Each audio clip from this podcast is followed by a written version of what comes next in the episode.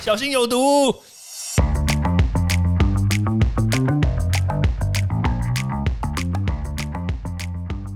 毒物去除了，人就健康了。欢迎来到昭明威的毒物教室。Hello，大家好。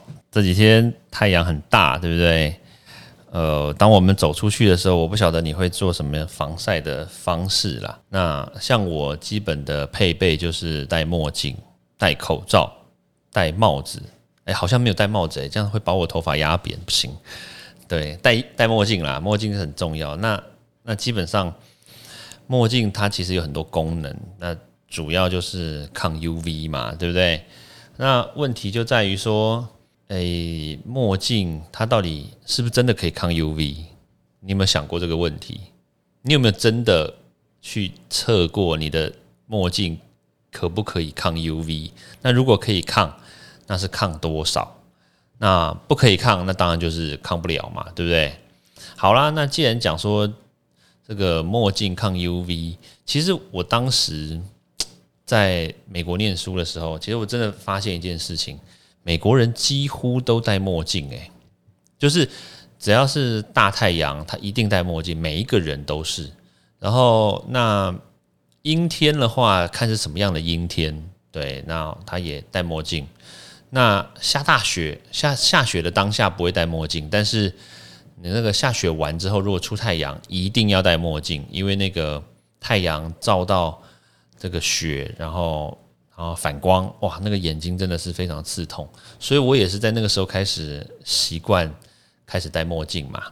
对啊，所以其实我觉得戴墨镜其实也并不是不好，但是你必须要选择一个适合你而且是好的墨镜。对，就是好的墨镜，意思就是它可以抗 UV 啦。对啊，那当然 UV 有很多种，那 UV 有好的也有不好的，知道吗？也不能说好或不好，因为从自始至终，我们都在讲剂量嘛，对不对？那所以你 UV 晒的少，就是恰到好处的话，那它可以帮助我们身体产生一些好的东西啊，像比如说维他命 D 三呐，然后增加我们的免疫力啊，增加我们的新陈代谢啊，它可以帮助我们抗癌。所以常常晒太阳也不是件坏事，但是如果你太晒太阳晒太多了，就剂量超标了，对不对？那这个时候可能就会造成我们的皮肤可能发生一些病变嘛，就轻则就是可能会红肿啦、痒啊，像我的像我的脸就曾经也没有涂防晒，你知道吗？然后在美国的时候，然后就晒太阳。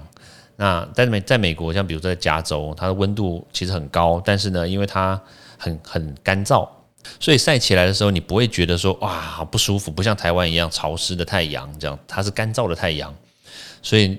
就算是外面接近四十度，你还会觉得说哦晒太阳好舒服啊！我们要去海边晒一下太阳，殊不知一下就超标了，然后你的皮肤可能就开始烂掉。像我那时候就是啊，晒了以后啊，脸就有一块，就是从此以后哦，就是潮湿啦，或者晒太阳晒稍微多一点，我脸就会有一块就是红肿，就真的就是红起来，然后会很痒。对，那那那你不要以为说太阳晒多了就一定会变黑，未必。有些人他不会变黑的，你知道吗？哦，超棒！啊，但是问题就在于说，你晒了太阳之后，它会有一些黑色素沉淀。那这个是这个紫外线 A 它所造成的一个结果，就是呢，黑色素沉淀。那黑色素沉淀久了以后，它就会变成黑色素瘤。如果你不去处理它，或者是你一直不断的照它的话，它就会变成黑色素瘤。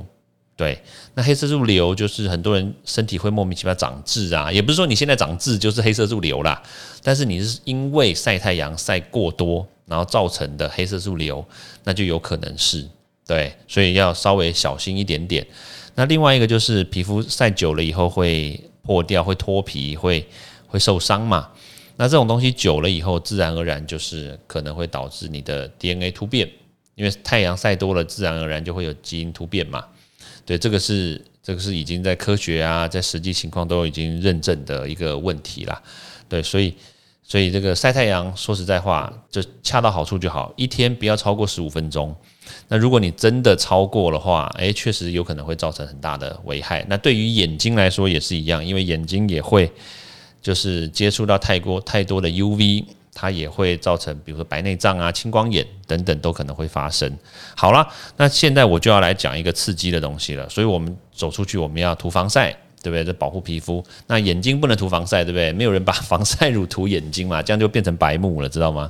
对，所以要戴眼戴墨镜。好，戴墨镜的话，但是你知道吗？墨镜它是会过期的，因为墨镜上面有一有一层抗 UV 层。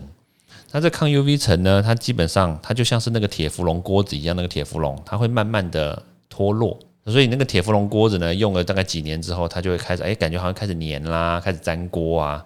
其实墨镜也是一样，它上面那一层保护层的抗 UV 的那一层，它也是会脱落的，对，它也会慢慢的逐渐凋零。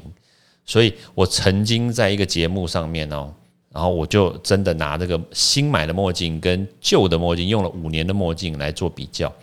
大家很简单，你就去买一个那个那个防伪笔，就是那个那验钞的那个防伪笔紫外灯嘛，你就拿来照，然后你就会发现，我那时候一点都不一点都不夸张哦，对我就照下去之后，哇，新的新的墨镜，哇，它那个抗 UV 的那个程度呢，就是它就直接你就不会有任何的紫外灯，一点点啦，就是会穿透，会穿透你的这个镜片，但是就一点点，然后。我我用过了五年的那支拍谁哦，他几乎百分之九十五穿过了。我那时候当然也是因为节目效果，所以我就特别戴了一只用了比较久的墨镜，然后拿上去照，然后就发现有这么大的差异嘛。所以由此可知啦，就是一般的墨镜呢，其实它是有这个年龄在的。就是如果年纪大一点的，比如说超过三岁、四岁的，你其实可以自己检测一下，就是说，诶，它抗 UV 的效果到底好还是不好？如果不好的话，其实就建议大家可以换一支啦，对吧？真的墨镜呢，不要买太便宜，但是呢，你也不要买那种四五万的一支的这种墨镜，就据说它那个抗 UV Forever 拍谁哦，没有这种事啦。它的这个以现代的科技来说的话，没有抗 UV forever 这件事情哈。好，那基本上来说大概会是这样啦。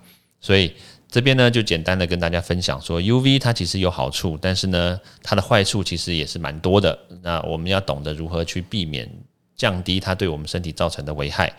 好，那简单的分享到这边，那大家明天见喽，拜拜。